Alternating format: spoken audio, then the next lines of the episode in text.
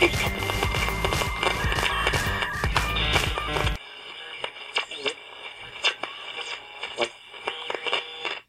everybody, and welcome to the Five Bytes Podcast. I'm your host, Rory Monahan. The podcast, as always, is brought to you by my sponsors, Goliath Technologies, who help IT pros be proactive and anticipate, troubleshoot, and prevent end user experience issues, regardless of where IT workloads or users are located. And also by Liquidware, the innovator in adaptive workspace management solutions. And of course, also brought to you by PolicyPak Software where you use group policy or MDM to remove admin rights, manage and lock down applications, Java, browsers, and mitigate ransomware, plus more. If you enjoy the show each week, you have these great sponsors to thank. And now for some news. This week, Microsoft launched Windows 10 Insider Preview Build 21364 to their Windows Insiders via the Dev channel, and it brings with it the first preview of a GUI app support on the Windows Subsystem for Linux, or WSL as it's more commonly referred to. In an accompanying video, there are demos showing the running of GUI apps like gedit and also the running of unit tests in the Linux version of Edge, all within Windows 10 with no need to spin up a VM or container. It all appears to work seamlessly on Windows 10. There's even a demo where they run Audacity through WSL and record playing a guitar off a mic to the Windows 10 laptop. So clearly, the mic that's attached to the Windows 10 laptop is able to pass through into the Linux applications. Very, very cool stuff. If you're running the Insider preview builds and want to update to try this out for yourself, there's a set of instructions on how to get started on the Microsoft GitHub repository and I'll share that with this episode, which is episode 173, and you'll find that on 5bytespodcast.com under reference links. BleepingComputer.com has reported that they've been informed that NVIDIA support has been informing some customers to roll back updates from April when they have been reporting stuttering of their display when gaming. To roll back from April's updates, users would need to uninstall KB5001330 and revert to March's KB5000802 update instead. Microsoft will be releasing a new preview cumulative update soon, and users can try installing that first to see if it resolves their gaming issues. If not, they strongly suggest that users try the latest graphics drivers or possibly even roll back to older GPU drivers before even contemplating uninstalling security updates due to, you know, the inherent risk with not being up to date on patches. So, hopefully by the time this podcast episode is published, the new preview version of the CU has been released and it's not a problem so much anymore. ZDNet this week reported that Google has released Chrome version 90 and it has a feature which automatically adds HTTPS to a URL when it's available. Chrome 90 also blocks downloads from HTTP sources if the page URL itself is HTTPS. Honestly, I actually thought they were already doing this. I know Brave, the browser Brave, has been doing it for a while, so it's a good move further hardening of security standards within the browser and kind of helping users help themselves. The Verge has reported that Edge has also rolled out some significant changes, but in preview only right now. They have now included a performance mode aimed mainly at laptop users to reduce resource consumption and improve battery life. It appears one new part of the feature is that it will change the interval for locking sleeping tabs to 5 minutes. Obviously, any performance improvements are very welcome. Microsoft have announced they will release the first public preview of Visual Studio 2022 this summer ahead of an expected late 2021 release. According to Thurrott.com, there's been significant changes to the UI and performance, but also the biggest change and biggest boon for performance is that Visual Studio is finally going 64 bit. Citrix are running a pretty cool competition to celebrate Earth Day 2021. They are encouraging entrants to submit some new and clever micro apps with a green theme. So I think they give the example in the article of a micro app that might display metrics from a smart thermostat or something like that. If you work with Citrix Cloud and you don't even know what a micro app is, I suggest you check out some of the sessions from previous CUGC XL events, and also I believe there was one at E2EVC last time around too. In order to enter, you'll have to identify a use case, create a micro app, and record a five minute video of yourself explaining the use case and showing your micro app in action. Citrix say they will plant a tree for each micro app submitted to the challenge and 5,000 trees in honor of the winning entry. They'll also be giving away tickets for a fully charged live event near you, plus a custom wind turbine light show courtesy of their friends at Octopus Energy. They said they'll also be featuring the winning entries on the Citrix Developer YouTube channel and invite the first prize winners to discuss their winning entry with them on a CUGC webinar. So, pretty good chance at some exposure. Plus, no matter what, due to the prizes, you'll be doing something pretty good for the environment. In a somewhat strange story, BleepingComputer.com have reported that the University of Minnesota has been banned from the Linux kernel community for purposely submitting code with known vulnerabilities as part of a research study. The developers' justification for taking this step and blocking them was, quote, Commits from the university's addresses have been found to be submitted in bad faith to try to test the kernel community's ability to review known malicious changes. Now, some are claiming they warned about the bad patches being submitted last year, but nothing was done about it, and that now to ban the university and remove all previously submitted patches is a bad approach and could reintroduce bugs. A researcher from the university replied to the developer saying, I respectfully ask you to cease and desist from making wild accusations that are bordering on slander. These patches were sent as part of a new static analyzer that I wrote, and its sensitivity is obviously not great. I sent patches on the hopes to get feedback. We are not experts in the Linux kernel, and repeatedly making these statements is disgusting to hear. Obviously, it is a wrong step but your preconceived biases are so strong that you make allegations without merit nor give us any benefit of doubt. I will not be sending any more patches due to the attitude that is not only unwelcome but also intimidating to newbies and non experts. So that's what a researcher from the university said. Now, the university's official Twitter account did post a tweet that stated Leadership in the University of Minnesota's Department of Computer Science and Engineering learned today about the details of research being conducted by one of its faculty members and graduate students into the security of Linux. We take this situation extremely seriously. We have immediately suspended this line of research.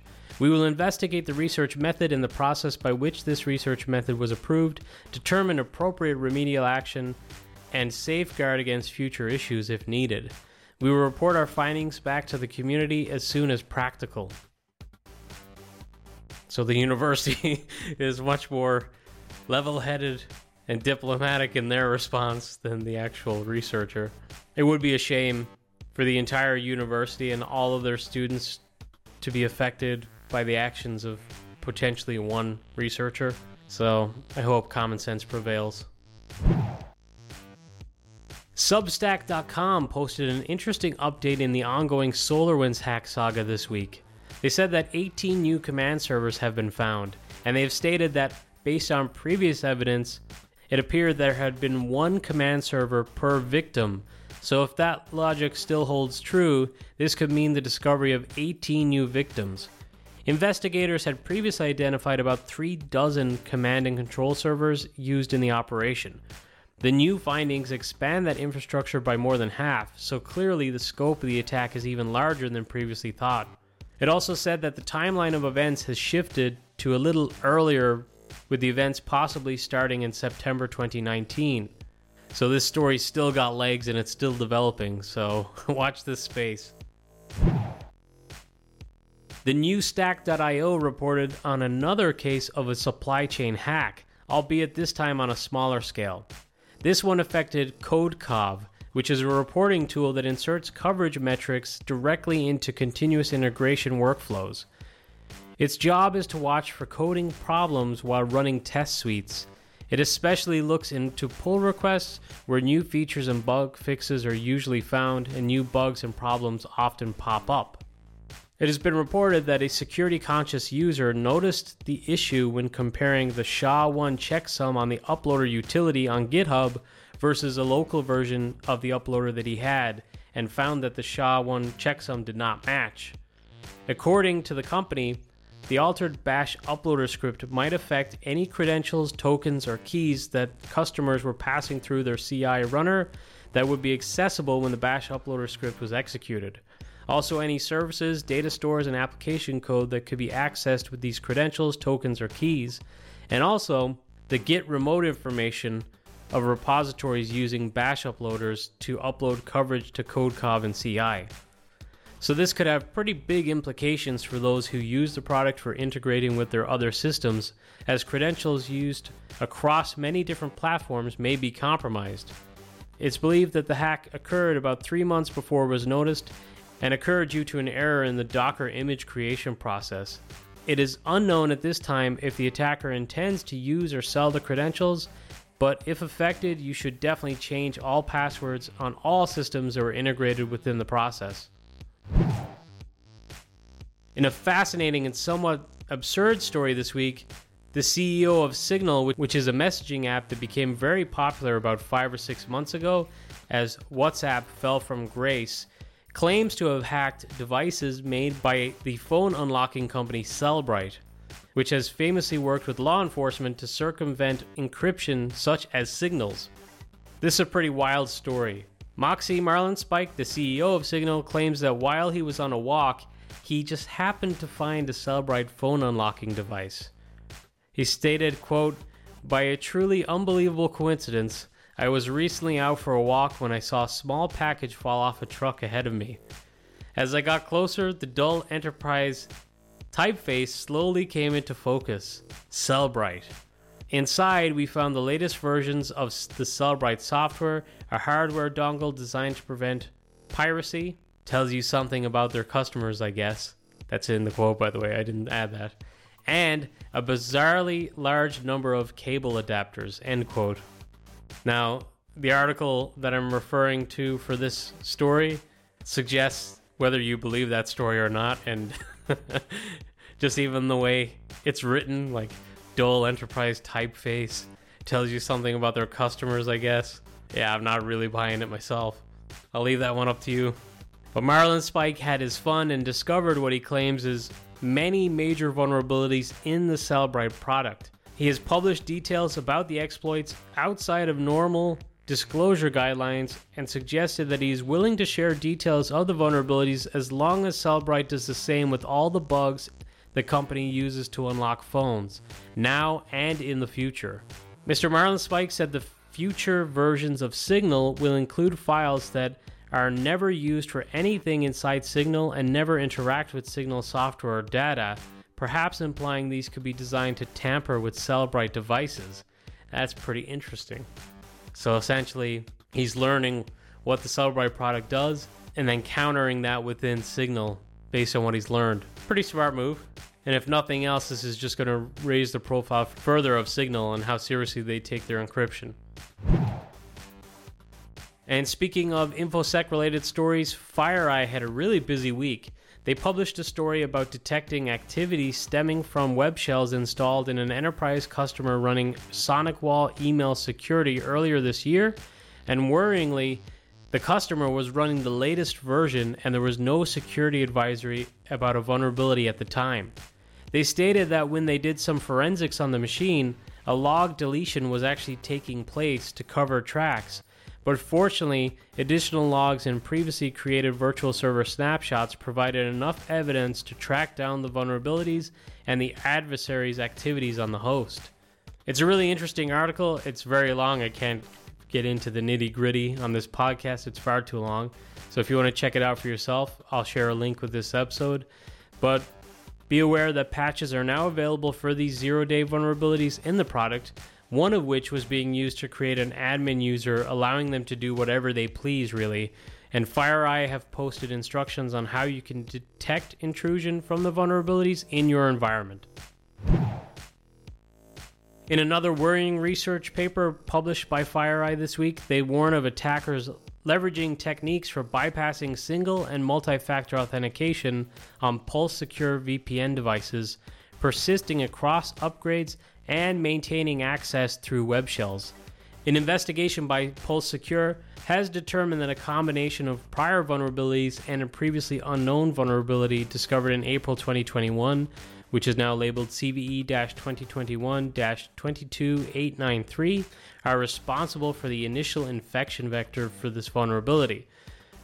Pulse Secure's parent company Ivanti has released mitigations for vulnerability exploited in relation to these malware families and the Pulse Connect Secure in- integrity tool for customers to determine if their systems have been impacted. A final patch to address the vulnerability will be available in early May of this year. So if you use Pulse Secure VPN, take the patches that are available now, and also take the patch as soon as possible when it's released in May. ZDNet covered another fun little security related story this week. A remote code execution vulnerability has been uncovered in a Cosori, I think that's how it's pronounced, smart air fryer device. The device connects to Wi Fi to enable remote control for its users, and an authenticated backdoor and a heap based overflow issue have been found, both of which could be exploited via crafted traffic packets, although local access may be required for easier exploitation. Unfortunately, in this instance, the vulnerabilities have been disclosed without any fix. It passed the 90 day time limit before being disclosed, so I haven't covered many home IoT vulnerabilities because it's not very enterprise related, but I figure at least one was worth a mention because there seems to be a lack of urgency for manufacturers to patch these types of security vulnerabilities, which kind of makes sense, I guess, because it's not really their wheelhouse, but it should be. So, a tip to anyone with a smart TV or, or other smart appliances in your home it is best to segment your home network and run your appliances on a different segment to your other devices. If you wanted to go absolutely committed to it, you could peel off a unique network for each appliance so they can't even communicate across themselves. Like you can't have both smart TVs potentially sending packets between one another. Cybertalk.org reported this week on a ransomware attack that led to some food shortages in Dutch supermarkets. A major cheese supplier was the victim this time. The affected company stated that security was in good order when the attack occurred, but they would like to learn from this crisis. And it is an ongoing rat race between the people who build their information systems and the criminals who want to avoid them. Which, that's a pretty true and fair statement. I think that's true for everyone. Now, despite this statement, however, the article is speculating that they were hit via the exchange vulnerability. But that is just speculation. And in that case, then, you know, that vulnerability's been known for a few weeks. They weren't really in good order if that's the case. But regardless, the affected organization turned to pen and paper while restoring their systems. As a result, orders trickled in at a slower rate than usual, and processes that are typically automated suffered from lag times. AWS have announced a new AppStream version 2 feature called Managed Image Updates, which allows you to choose to allow AWS to handle a greater portion of the maintenance process. This feature automatically brings an image to the latest baseline for both software components and Windows updates. Managed image updates takes your existing image, performs the update operation, and outputs a new image. You can then test the updated image before deploying it to your production fleets. You are still responsible for maintaining Windows updates after creating a new image, but you can do this by continuing to run managed image updates regularly. You are still responsible for maintaining your own applications and dependencies. So I think this is going to be a key feature of all cloud offerings it's like it makes sense that there would be a patched stock version of an image that you could ingest into your own process and then just kind of build out on top of that with your applications. And I think that makes dynamic application delivery with something like MSIX app attach in the future more important, and also something like Numecent cloud paging. You could potentially just have the cloud paging player, for example, which is a very light and quick install, install with something like Intune when the VM is started up before users log in and start their workday. That way, all the applications just come in as they require them. NVIDIA have enabled support in beta right now for virtualization on their GeForce GPUs. This is awesome for us home labbers as these cards are pretty common in high spec machines already and could enable many of us to leverage GPUs for our vSphere, Nutanix, or whatever environments we choose. So, awesome news. In a little personal news and also somewhat related to the podcast, I'm really excited to officially sponsor my local soccer club, Galway United. So I'm sponsoring defender Maurice Nugent for the season. So you'll be seeing me tweet about Galway United matches uh, when they're occurring if you follow me on Twitter. But I also sponsored the club by buying an advertising hoarding within the stadium. And this was only possible thanks to this podcast and all the support from everyone who listens to the podcast and my sponsors. So when I decided to bring on sponsors for the podcast, it was partly because this is such a time sink that I needed to at least cover my expenses. And I also wanted to use some of the funds toward training and just paying for me to go to some conferences and stuff like that. Well, because of the pandemic, that hasn't really been happening in the last year. So I figured this would be a good way to use a little bit of the sponsorship money that I get here to support this club who are really suffering. My club, Galway United, is also supporter owned and supporter run. So the fact that they haven't been able to have any supporters attend matches has been crippling the club financially. Sponsoring is actually not that expensive. So if any of my listeners would like a bit of advertising, I think there's probably three or four spaces left within the stadium to get an ad. It's pretty easy. The club will arrange the creation of your advertising hoarding and install it into the stadium. You get some pictures with the club mascot, Terry the Tiger, in front of your sign. Possibly, if you're sponsoring a player, if there's a player available to sponsor, you could have the player in front of the sign. And they are very, very good on social media of highlighting the sponsors too. And you could sponsor match days as well, or any combination of ways to help and support the club. So if you'd like to help, for sure, reach out to me and I can share some more information.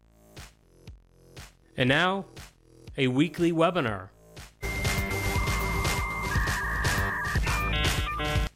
I am excited to get the chance next week to speak with my buddy and colleague Tom Fenton, and we're going to be presenting on the VMware Customer Connect platform.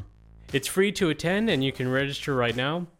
The event will be taking place on the 28th of April, so next Wednesday at 9 a.m. Pacific. In this session, Tom and I will look at some common issues administrators are experiencing in their VMware Horizon environments and how, by using VMware Advanced Monitoring for Horizon, which is powered by ControlUp, you could quickly discover the root cause. We will also be showing how you can use automated script actions to prevent these issues from popping up in future without any further administrator interaction required. In preparing for this session, because I've got pretty good experience with VMware Horizon, I think between Tom and I, we have almost 25 years of collective experience working in VMware Horizon environments. But I went through an issues list that I kept in our old SharePoint site. And I went through that issues list and was like, okay, well, let's go back to see how this presented as an issue and how I got it resolved. So, definitely going to have real world examples. So, be sure to check out this session and I'll share a link for registration with this episode. And now, this episode's scripts, tricks, and tips. Dennis Moorman posted on CUGC's website on how to create a start menu on RDSH using Citrix WEM and FSLogix. So this is something that I do on my published desktops. I use Citrix WEM and sometimes a combination of FSLogix. I don't really feel that much of a need to use the FSLogix piece because I'm hiding the system drive so users can't really get in there. And even if they could, we don't have very technical users to go in and find um, applications where the start menu icon hasn't been published to them. But it's a really interesting way to curate and maintain your start menu. So for more details on that, check out this blog post and I'll share it with this episode. Nate Chamberlain has some really nice, short, informative, but concise videos on five ways to improve efficiency using OneNote and Outlook. Tyler Leonhardt shared a really nice tip on how to level up your PowerShell debugging by being able to see values of variables right in line within your code editor. To get this, you turn on a debug.inline value setting, and I'll share a link to that for more information.